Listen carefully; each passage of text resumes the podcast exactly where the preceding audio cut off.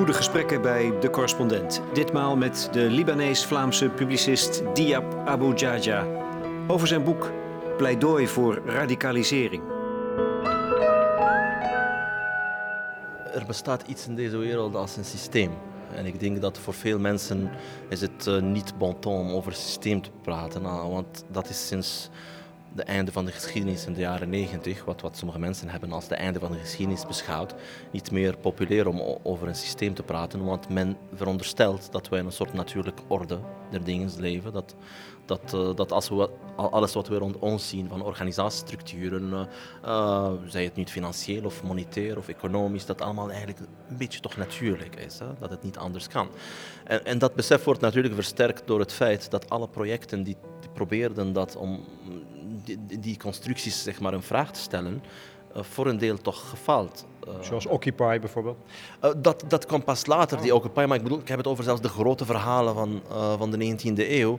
Uh, en, en de perceptie van de mensen hebben niet geleid naar een nieuwe en een betere wereld. Ze hebben juist uh, verderf en onderdrukking gecreëerd enzovoort, en dictatoriale regimes enzovoort. En, en dat versterkt natuurlijk het verhaal van de status quo, het verhaal van wat er nu is, is eigenlijk het beste wat er, wat er kan. En, en, en dat het ergens ook natuurlijk is.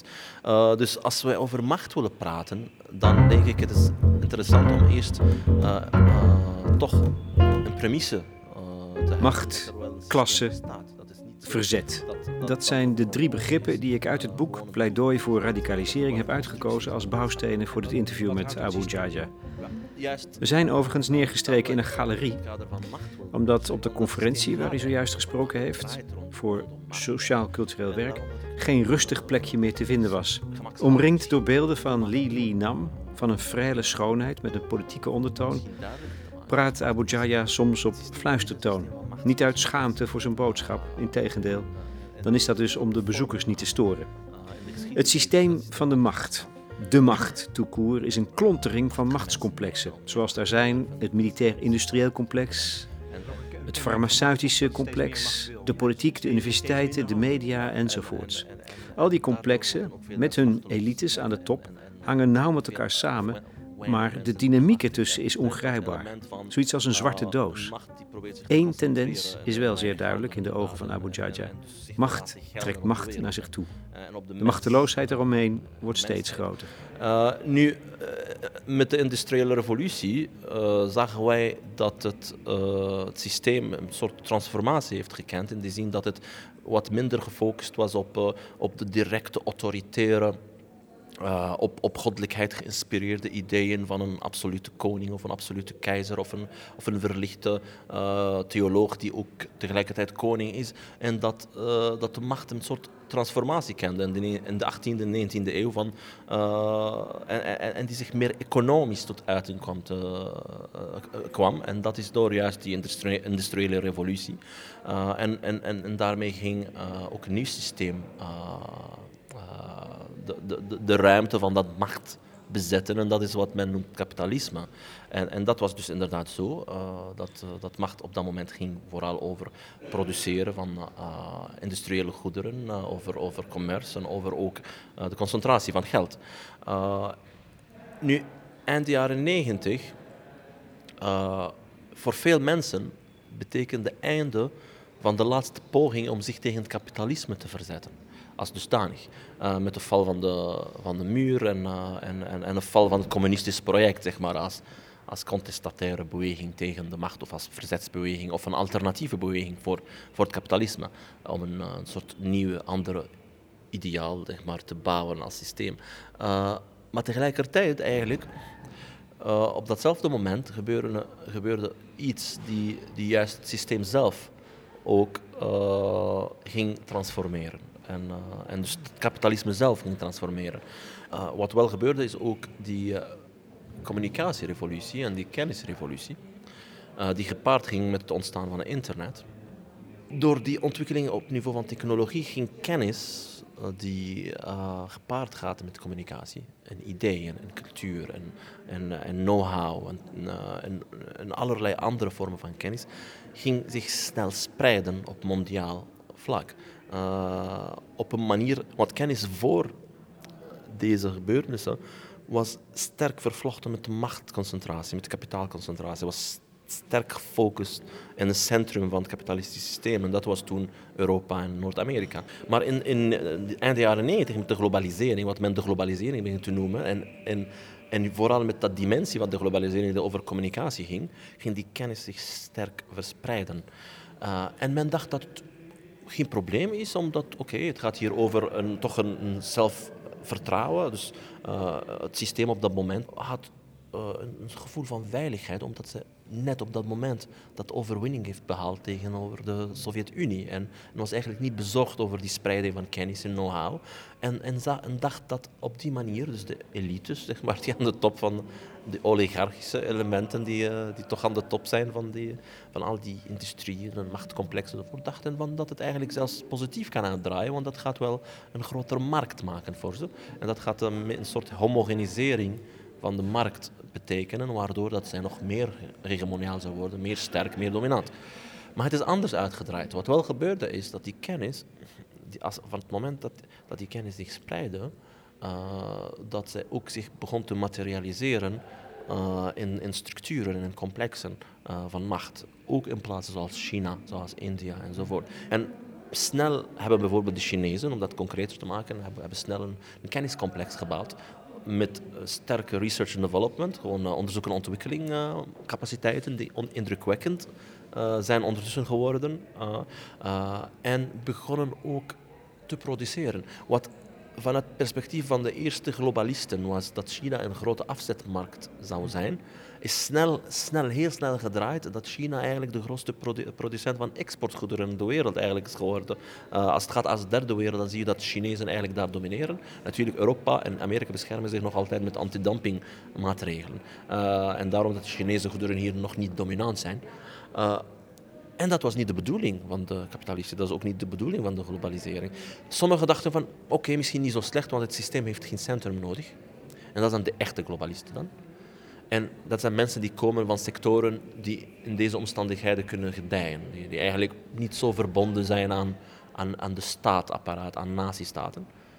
Andere elementen van de elites dachten van, oh, dat is een probleem. Want dat zijn mensen verbonden zijn aan sectoren die wel protectionisme nodig hebben om te gedijen. Zoals de landbouw, zoals de textiel, zoals de staalindustrie en noem maar op. En, die, en, en op dat moment dus, die globalisering heeft de elites verdeeld. In de beginfase waren allemaal enthousiast daarover. Ze dachten van kansen, markten. Uh, en plotseling is het eigenlijk een, een... Dit is een belangrijk punt in het betoog van Dyab Abou Jahjah. Met de informatierevolutie heeft het kapitalisme zich als vanzelf getransformeerd. Niet langer is het kapitaal de basis van de macht, maar kennis. En daarmee ontstaat een tweede beweging in de zwarte doos van de macht, die tegengesteld is aan de eerste. Tegenover de concentratie van macht, het middelpunt zoekende, staat de verspreiding van kennis, het middelpunt vliedende. En precies dat maakt het systeem op dit ogenblik instabiel. Niet voor niks doet Trump als schatrijke ondernemer een gooi naar politieke macht. Geld alleen is niet voldoende.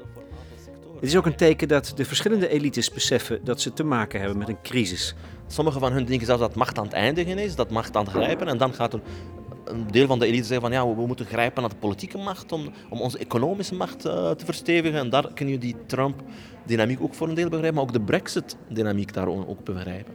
Alle elites die gelieerd zijn aan, aan sectoren die uh, onder de globalisering lijden, achteruit gaan uh, en minder goed boeren, hebben een protectionistische agenda.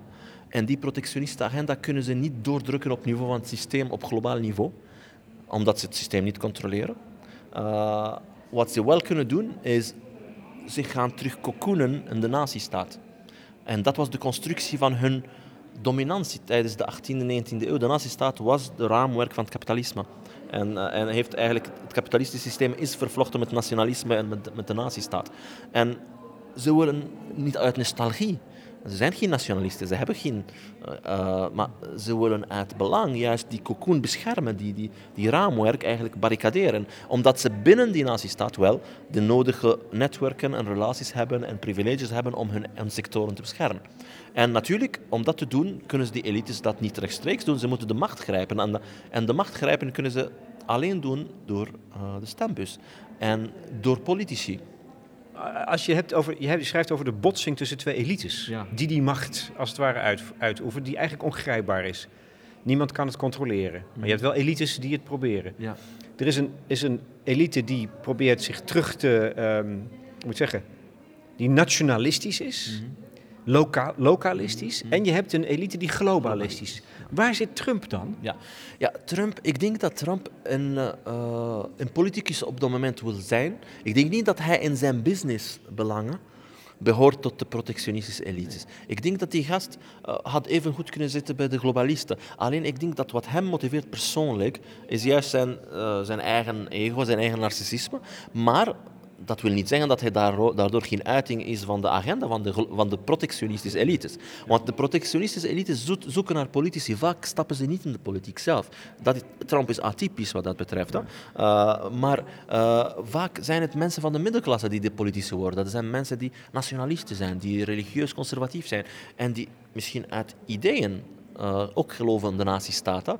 Uh, en dan ontstaat er een symbiose tussen ze en de protectionistische elites en ze ondersteunen ze. Uh, net, net zoals sommige elites Hitler hebben ondersteund in de, in de, uh, in de jaren dertig. Uh, niet, ze hebben Hitler niet ondersteund omdat zij, uh, ze hebben, uh, Hitler deed dit niet voor de elites. Hij deed het voor zijn, voor zijn eigen fanatisme en, en, en obsessies en, en noem maar op. Hij was een fanatieke nationalist en een extremist.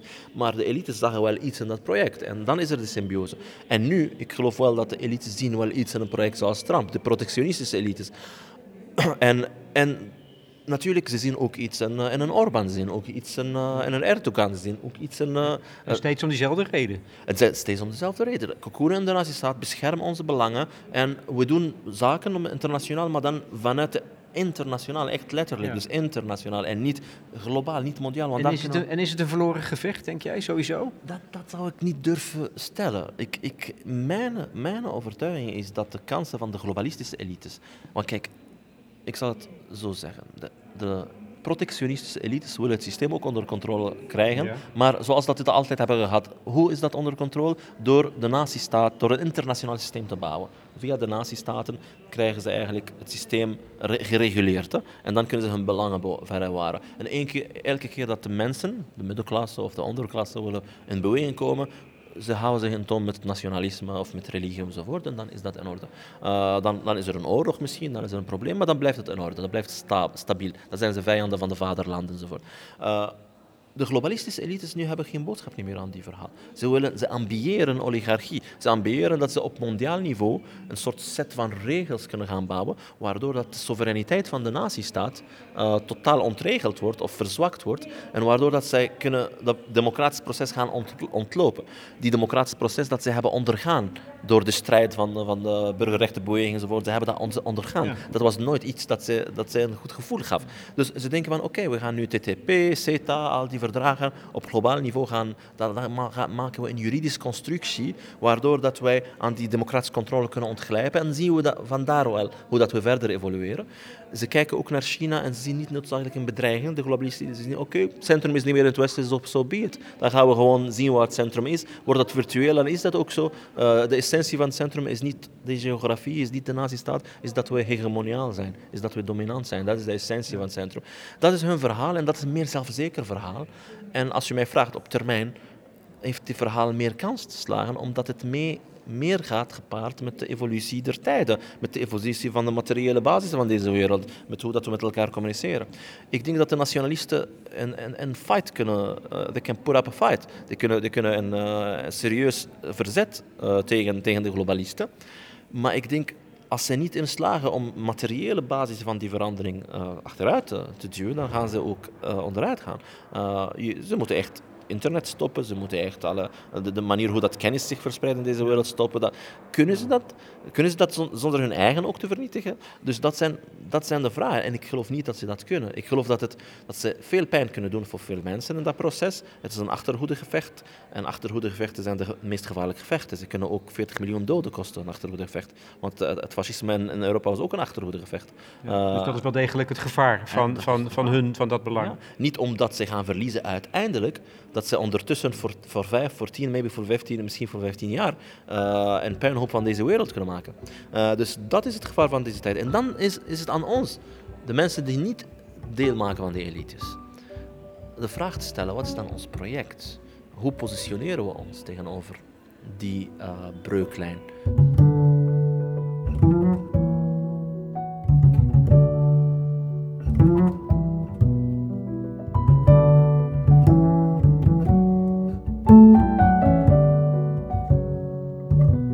Met uh, nationalisten weten we wat we gaan krijgen. Uh, onderdrukking, armoede in de derde wereld, honger, oorlog, uitsluiting, discriminatie en racisme, uh, autoritaire regimes. Uh, dat, dat is de formule die ons het kolonialisme gaf, die ons de Holocaust gaf, die ons uh, de Nakba in Palestina gaf, die ons uh, de Tweede Wereldoorlog gaf. Dat, dat, dat weten wij en dat is inderdaad een ramp. Uh, die globalisten, als we een beetje observeren hun project, oké, okay, dan heb je inderdaad hun ambitie.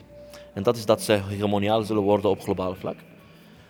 Dat is één, dat moeten ze nog waarmaken. En ik zie dat niet zo snel gebeuren. Ik denk dat ze ook zich uh, misrekenen wat dat betreft. Ik denk dat ze ook hun eigen overschatten.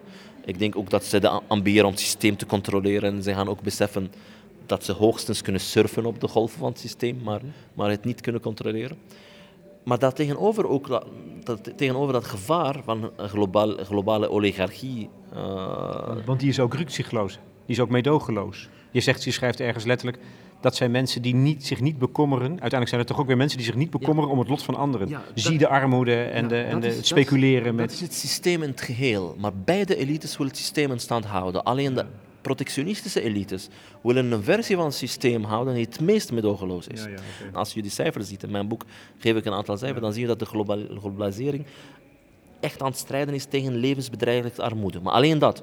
Het is niet tegen armoede aan het strijden. Hij heeft armoede nodig. Je kan niet iedereen bedienen. Want dan vervalt het concentratie van, van, van kapitaal en van macht. Als je, het niet meer, als je iedereen wil bedienen, als je gelijkwaardigheid of gelijkheid wil, wil, wil bewerkstelligen, dan is het systeem niet houdbaar. En daarom is het systeem in essentie, wat in mijn ogen, een barbaarse moordmachine. Want zelfs een light versie daarvan, zoals de globalisten willen, uh, is een moordmachine. Elke dag, dat is, die cijfers zijn er, die zijn bereid, elke dag sterven er momenteel. Alleen maar in Afrika. Meer dan tienduizend mensen...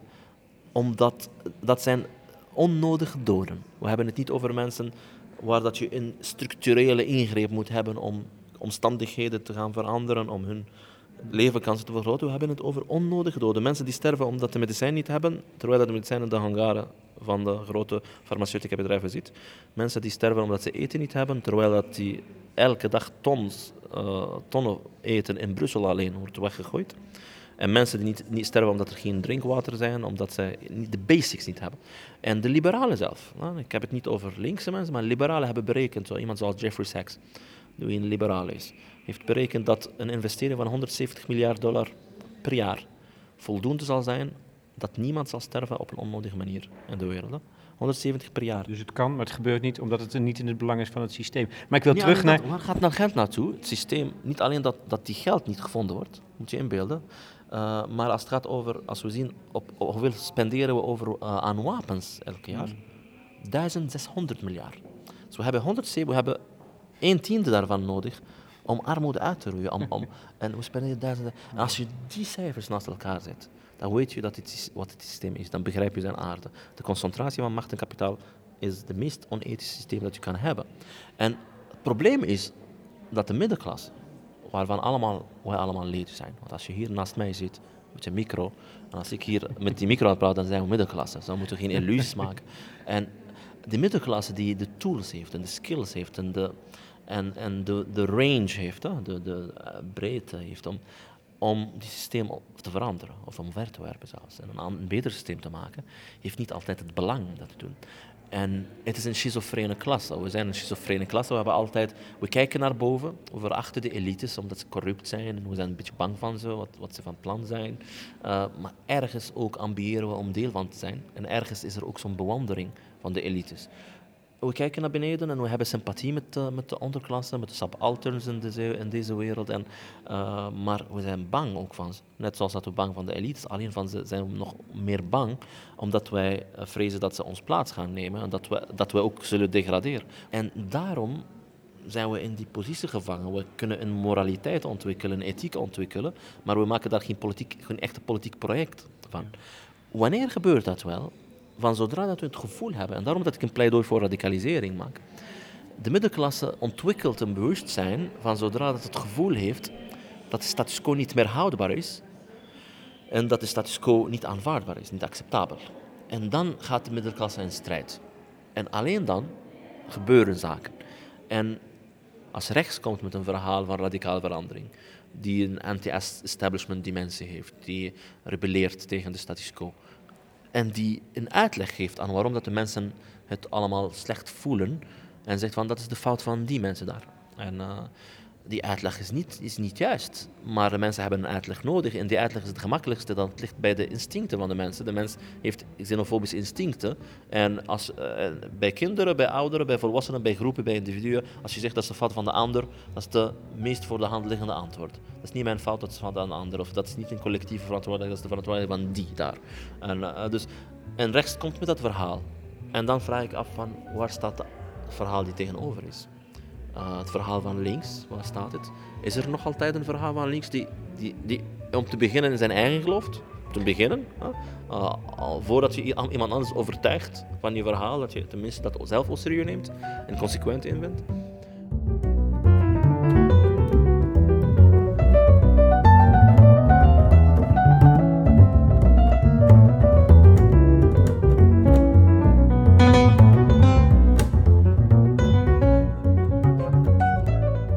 Om dat verhaal terug te vinden, dat linkse verhaal, moet je dan niet toch, hoe nostalgisch het ook klinkt, het begrip klasse weer centraal stellen. In plaats van al die culturele vijandschappen die zich ontwikkelen, dat dat een strategie is van populisten, van protectionisten, van sommige elites.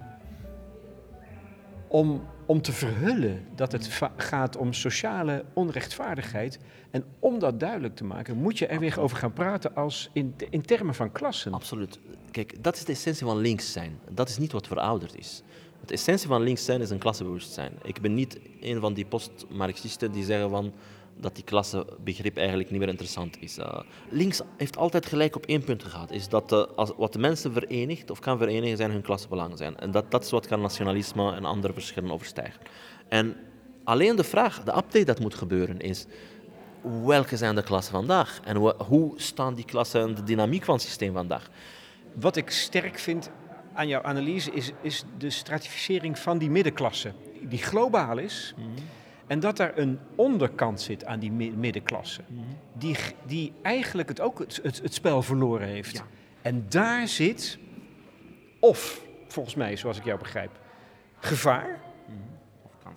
Of kans. Ja. Hoe zie je dat precies? Ja, dat, is juist, dat is juist een beetje het verlengstuk van, van, van die klasseanalyse. Kijk, het proletariaat het is, is niet meer... Het is gewoon niet meer. Het proletariaat is niet meer. Oké? Okay?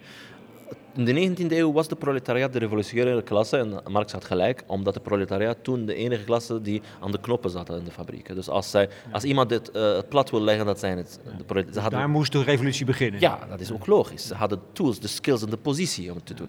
Uh, wie heeft dat vandaag in het huidige systeem, die positie? Dat is de middenklasse. Die zitten wel aan, aan de tools en aan de knopen van, van die kennismaatschappij en de communicatiemaatschappij en de servicemaatschappij. En ook in, ook in de fabrieken, de arbeiders zijn een soort middenklasses geworden. Uh, maar goed, je schetste net al, een deel van die middenklasse ja, houdt van de status quo. Da- daar wil dus ik waar naartoe gaan. Dus kijk, de economistische definitie van, van middenklasse wat zich, uh, of pint zich vast aan, aan inkomen. Ik trek dat een beetje breder. Er zijn drie segmenten van de middenklasse. Je hebt de globals, volgens mij, en dat zijn mensen die heel loyaal zijn aan het systeem, omdat ze het goed hebben. Dat zijn vaak mensen, als ze een inkomen als indicator nemen, tussen vijftig en tweehonderd per dag verdienen, euro uh, of dollars. En daar komt er af en toe wat interessante ideeën. Sommige zijn intellectuele, revolutionair enzovoort, maar om mobilisatie in massa daar bij de globals is dat niet direct hun belang. Hè? Daar is de schizofrenie van de middenklasse het meest tot uiting. Dan heb je de semi-globals. Dat zijn mensen die net onder tussen twintig en vijftig dollar per dag verdienen, wereldwijd. En die zijn hoopvol. Dat is een hoopvolle segment. Hè. Uh, die voelen zich niet honderd procent, maar die, juist omdat ze in de middelpositie binnen de middenklasse zijn, uh, zien ze hun kansen groot om te opstijgen naar de globals en zijn daar druk mee bezig. Ze hebben geen tijd voor, voor andere zaken. Dan heb je de proto-globals. En dat is de laagste compartiment van de middenklasse. En het is een van de grootste compartimenten van de middenklasse wereldwijd als we de cijfers bekijken. En die zijn mensen die onder de twintig dollar per dag verdienen. Tussen tien en twintig. Okay. En ze zitten niet geïntegreerd in het systeem economisch. Ze zijn op een zeer precaire positie. Ze worden vaak gebruikt als wegwerparbeiders, ze, proberen, ze vallen op staan enzovoort, maar ze hebben het echt moeilijk economisch. Ze zijn gefrustreerd daardoor, vooral omdat ze wel geïntegreerd zijn in de cultuur van het systeem, en de kennismaatschappij en wat ik noem op globale niveau de cultura franca, een soort lingua franca op cultureel niveau. Die zitten op Facebook, die zitten op Twitter, die surfen, die lezen, die communiceren, uh, die posten, uh, die netwerken uh, en ze verwachten. Dus ze hebben verwachtingen, die zijn minder geduldig en, uh, en ze breken niet door. En als je die cijfers kijkt tussen tweeduizend één en tweeduizend elf van de sociale Uh, promotie, dan zie je dat die groep het minst mobiel is om te promoveren als semi-globals. Je ziet dat veel mensen van wat ik noem de subalterns, dat zijn de, de, de mensen die, de armste mensen, rond, meer, meer, rond zestig procent van de wereldbevolking, die echt, waar, waarvan een soort momenteel vijftien procent die in levensbedreigelijke armoede leven. Je ziet dat er wel een opwaartsbeweging in die groep is. Dat de mensen uit die gevaarzone aan het geraken. Ze zijn nog altijd in armoede. Ze worden niet geïntegreerd in het systeem, maar daar beweegt het een beetje. En die mensen zijn vooral niet geïntegreerd in de cultuur van het systeem. Hun verwachtingen zijn laag. Ze hebben niet de, schools, de skills en de tools om, om, om subversief te zijn. Uh, dus daar gaat verandering niet van komen. En, en daar is de strijd voor het overleven ook zeer dominant. Uh, Maar dus, het moet, dus het moet komen van die proto-globals. Daar zit de potentie van de verandering ja. tegen dat systeem. Ja. De, de beho- de, misschien de, als je uh, hoop kunt hebben op een fundamentele verandering zonder al te veel bloed vergieten, waarbij de status quo werkelijk wordt veranderd, dan moet het daar vandaan komen. Kijk, het verhaal, kijk, dat, daar, zijn, daar zit de potentie van mobilisatie. Daar zijn de mensen die... Van het radicale, van, die, van, het, van het constructieve radicalisme, ja, zoals je het noemt. Maar ook van het destructief radicalisme. Ja. Kijk, een, een jonge man die wat I T skills heeft in, in, in, in, in Bangalore, in India, en die niet kan doorbreken, die geen plek kunnen vinden bij de, die bedrijven die daar, want dat zijn ook voor een deel verzadigd, en die, die het moeilijk heeft en die, die leeft met tien dollar per, per dag. Ja. Uh, en iedereen... Die kan twee kanten op. Ah, die kan twee kanten op. Die kan beslissen om toch uh, ja, een soort hacker te worden, een activist op zo'n Anonymous en uh, beginnen te hacken en zo. Of hij kan uh, virussen gaan maken en, uh, ja. bijvoorbeeld. Of uh, iemand die, of kan beslissen om een rebel te zijn of een politiek geëngageerde progressieve radicaal te zijn, of hij kan, hij kan eigenlijk een hindoe-extremistisch hindoe-nationalist zijn, of als hij moslim is, kan hij I S vervoegen. Als je kijkt naar de mensen die vanuit Tunesië vertrekken, of vanuit Libanon vertrekken, of vanuit zelfs hier vertrekken, of vanuit waar dan ook vertrekken om, om, om die, een fascistische organisatie zoals I S te vervoegen, dan merk je dat het vooral gaat over Uh, jonge mannen die het moeilijk hebben, economisch, maar niet, sub, niet subalterns. Dat zijn niet diegenen die, nee. die uh, van, aan het sterven van het honger zijn. Die hebben geen, geen boodschap aan politiek, ze hebben geen boodschap aan dit soort zaken. Maar vooral net die mensen die wel kunnen lezen en schrijven, die wel op internet zitten, ja. die wel boeken kunnen downloaden in P D F van al-Zarqawi en van Zawahiri en van, van Azzam en van Bin Laden, die, die de video's aan het bekijken zijn. Dat is de groep. En, uh, en Dus dat kan in die richting gaan. Ik geloof ook dat het ook in een andere richting gaat. Dat kunnen de mensen zijn die een constructieve, radicale verhaal kunnen gaan bemannen.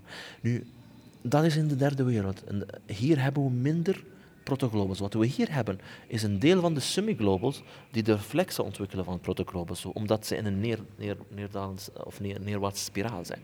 Ik verklaar me nader als men spreekt over de gewone man die op Trump heeft gestemd. Dat, dat zijn geen protoglobals, ze verdienen niet tussen die... die, nee. die maar dat is een andersom verhaal. Het is een beetje dezelfde dynamiek, het, het geeft hetzelfde resultaat, maar het is andersom. In de derde wereld zijn het mensen die economisch niet geïntegreerd zijn, maar cultureel wel geïntegreerd zijn. Dat creëert de, de botsing. In het Westen vaak is het andersom. Het is mensen die het economisch goed hebben, nog altijd. Ze vrezen een beetje voor hun economische positie, maar die cultureel niet mee zijn met de nieuwe cultura franca, die zich verzetten tegen wat ze ervaren als het politiek correcte verhaal, als een af- afgang van hun nationale identiteit, van hun hegemoniale positie in hun landen. Dus dat zijn eigenlijk semi-globals en soms globals en economisch, maar met de mentaliteit, uh, met een subversieve mentaliteit van een proto-global. Maar die twee groepen kunnen elkaar vinden. En dan heb je vinden. een potentiële kracht, dan wel gevaar of destructieve kracht. Maar hoe, tot slot dan, Dyab, gaan we ervoor zorgen, en je spreekt vaak in je boek over wij, mm-hmm. als niet behorend tot mm-hmm. uh, die elites. Mm-hmm. Hoe gaan we ervoor zorgen dat die potentie de goede kant op gaat? Ja. Eerst wat je zei is heel, heel accuraat. Die twee groepen kunnen elkaar vinden, Ze kunnen elkaar treffen. Ja. Maar dat kan in een conflict zijn, ja, waar ze elkaar gaan af, uh, afslachten. Dat dreigt nu eigenlijk. Dat dreigt nu eigenlijk. Of kan het zijn in een gemeenschappelijk project om een, een juist een verandering te bewerkstelligen waar ze allebei zich thuis voelen. Dan moeten ze, dan moeten ze hun eigen positie, ja, begrijpen. Ja, en het, ja, hele systeem wat en je net is... met zoveel woorden uitlegt. En dat is niet, ja, eenvoudig. En, en ik wil het op twee niveaus een beetje beantwoorden. Eerst een beetje wat abstracter, maar toch belangrijk. Ik denk, vandaag zijn we in een proces van transformatie die nog niet voltooid is, maar toch vrij gevorderd aan het worden, van, naar een mondiale realiteit. Maar we hebben niet een, een mondiale identiteit mee gecreëerd. Dus daar is er een, een probleem, omdat je structureel naar iets gaat, maar de raamwerk van je de zelfidentificatie, van de volkssoevereiniteit, van de democratie, bestaat op een ander niveau. En dat botst. En dat creëert ook een, een diepgaande crisis, ook psychologisch, omdat identiteit ook altijd in dienst van structuren is. Het blijft ook, ook, heeft ook een intieme persoonlijke dimensie en een psychologische dimensie. En als mensen dat verliezen, zonder een alternatief daarvoor te hebben, dan zit je, dat zit, dan zit je met een serieus probleem. Dan zijn ze ook vatbaar voor mensen die hun antwoorden geven op, of spelen op dat identitaire crisis, ja, dat ze hebben. Dus dat is een element die in onze tijd is. Dus we moeten een identiteit gaan ontplooien. Een wereldburgerschap. Een, een wereldburgerschap, maar zonder de hippe gedoe. Een wereldburgerschap die echt serieus is, die gekoppeld is aan een politiek project. Want de nationalisme, de nazi, nationaal gevoel toen dat het ontstond, was een politiek project met tanden. Het was een, was een project om een alternatieve macht te vestigen tegenover het feodaal systeem die ervoor was. Nu moeten wij een, een, een, proberen een identiteit van de middenklasse mondiaal te gaan bouwen, die de ambitie heeft om ook een nieuwe politieke orde te gaan vestigen. Ja. Uh, en dat dan, is... dan moeten ze toch iets, iets, iets, iets van een visioen krijgen? Ja. Van een narratief, zoals je het noemt, of een, of, een, of een ideaal waar ze ook weer zelf in kunnen geloven. Wat, wat kan je ze dan bieden? De culturele affiniteiten tussen middenklasses, tussen segmenten van de middenklasse, ja, wereldwijd, is een realiteit. Het wordt alleen niet vertaald in een wij-verhaal. Het wordt nog niet vertaald in een identitair verhaal. Links neemt ook een dubieuze positie daarin, omdat wij een aversie hebben voor de term middenklasse. Dat wij ook van onze analyses, oude analyses meedraaien. Ik ook. Ik, ik, soms heb ik het gevoel van een vies woord als, als ik dat zeg, middenklasse. En daarom speelt links ook geen belangrijke rol in, in, in het fabriceren van dat nieuwe wij-gevoel. Uh, dat moet gebeuren. De middenklasse moet emanciperen. Het gaat over de emancipatie van de middenklasse. Aan de praktijk moeten we aan de basis kijken. Moeten we zorgen dat wij de verworvenheden ook niet verliezen. En daar kan misschien ons politiek project vertrekken. Vanuit die zorg. Welke verworvenheden? Alle democratische rechten, alle, alle, alle mensenrechten, alle economische rechten, dat verworven zijn door de strijd van mensen, door de eeuwen heen. Die veel meer geconcentreerd zijn in, in het oude centrum van het systeem, dus in het Westen. Maar die ook aanwezig zijn hier en daar en, uh, en, en, en meer en meer gelaten gelden in andere plaatsen van de wereld. En je noemt ook, je noemt ook concreet basisinkomen als een concreet, want tot slot aan concreet te maken, deeleconomieën. Ja. Dat zijn, kijk, alles wat uh, het idee dat je om te overleven jezelf in al haar facetten of al zijn facetten, inclusief je arbeid, je ideeën, je kennis, je moet verkopen aan een baas. Dat dat de enige manier is om te overleven en om verder te gaan in het leven. Alles wat dat idee en dat mechanisme op losse zand plaatst of op losse schroeven zet, is positief. En daarin moeten we experimenteren. Het is, de plan is nog, ligt nog niet klaar. De commons zijn interessante ideeën. Als we kijken hoe dat de commons bijvoorbeeld op internet uh, dat een aantal industrieën hebben beïnvloed. Uh, zij het nu de muziekindustrie bijvoorbeeld, om te beginnen bij iets heel soft, of de media, begint ook uh, de internet, opkomst van de internet uh, en commons en nieuwe manieren om, om media te doen, ook uh, de media te beïnvloeden, uh, social media bijvoorbeeld onder andere, uh, maar ook uh, als het gaat over economie, hoe crowdfunding, Uh, uh, hoe zaken zoals Airbnb, uh, de hotelindustrie onder druk zetten, Uber, uh, de taxi-industrie onder druk zetten. En ik weet, als ik dat zeg, veel mensen, ook links, zeggen, ah, maar dat is erg. Wacht even, het is, het is, het is niet idealistisch. Dat is zoals een internetvirus. Uh, het infecteert het systeem. Het, het wil niet zeggen dat het een goede zaak is, maar het dwingt transformatie en mutatie. Ja. En, en in die zin, of Wikipedia bijvoorbeeld, uh, als het gaat over de kennisspreiding en zo. Het begon met een heel flauwe website die niet accuraat is en is alleen maar beter en beter ga, gaan worden. Als we dat kunnen transformeren naar de politiek, naar de concrete wereld, niet alleen virtueel, maar in de realiteit, naar projecten rond uh, huisvesting, naar projecten rond voeding, projecten rond uh, medicijnen, gewoon medicamenten, uh, gezondheid dus, uh, milieu, uh, maar ook naar politieke dimensie, waar we soevereiniteit een beetje naar de common trekken. En zeggen van, ja, die staat, we vertrouwen je niet meer. Uh, Oké, okay, we willen jou niet ontmantelen, omdat we nog geen alternatief hebben, en dat is slecht. We, we willen niet de spel spelen van de globalistische elite, maar we willen toch elementen van die soevereiniteit dichter naar de basis brengen. En, en, en we gaan het gewoon doen. En dat is echt subversief als je dat zegt, maar dat gaat, dat gaat niet democratie kapot maken, dat gaat wel druk zetten op de staatsstructuren als concentratie, als ja. machtcomplex, om ook zich te muteren, uh, te transformeren. Maar als gemeenschap zelf beslissings, beslissingsbevoegdheid naar je toe trekken over wat je deelt? Je claimt het gewoon. Ik, ik, ik geef als voorbeelden nu een aantal Amerikaanse steden die gewoon hebben gezegd van we gaan niet luisteren naar de federal uh, government. Bij ons vluchtelingen altijd welkom zijn. Uh, de politie gaat mensen niet arresteren, niet aanhouden. Uh, we, gaan die, uh, we gaan niet te volgzaam zijn. Ik, ik refereer nou ook uh, de partnermacht vanuit de grassroots. Als je ziet in Spanje bij Podemos hoe dat een aantal steden vanuit de strijd voor huisvesting, vanuit de strijd voor, uh, voor, uh, voor andere vormen van gelijkheid uiteindelijk een politieke macht is ontstaan die wel de klassieke machtsstructuren heeft kunnen overnemen. Nog altijd binnen het spelregel van het systeem, maar wel, maar wel met veel potentie. En we moet, onze houding moet zijn, we doen het gewoon. Uh, als je mee wilt doen, dat is goed. Anders, we zullen wachten op het moment, we zullen sleutelen aan de krachtsverhouding tot het moment dat wij u, willen, uh, dat wij u gaan overnemen. Dat wij, dat wij ook de macht gaan overnemen.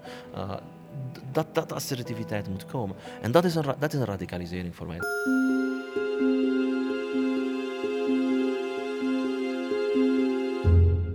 Dyab Abou Jahjah in gesprek met Lex Bolmeier over zijn boek Pleidooi voor radicalisering, uitgegeven door De Bezige Bij in samenwerking met De Correspondent.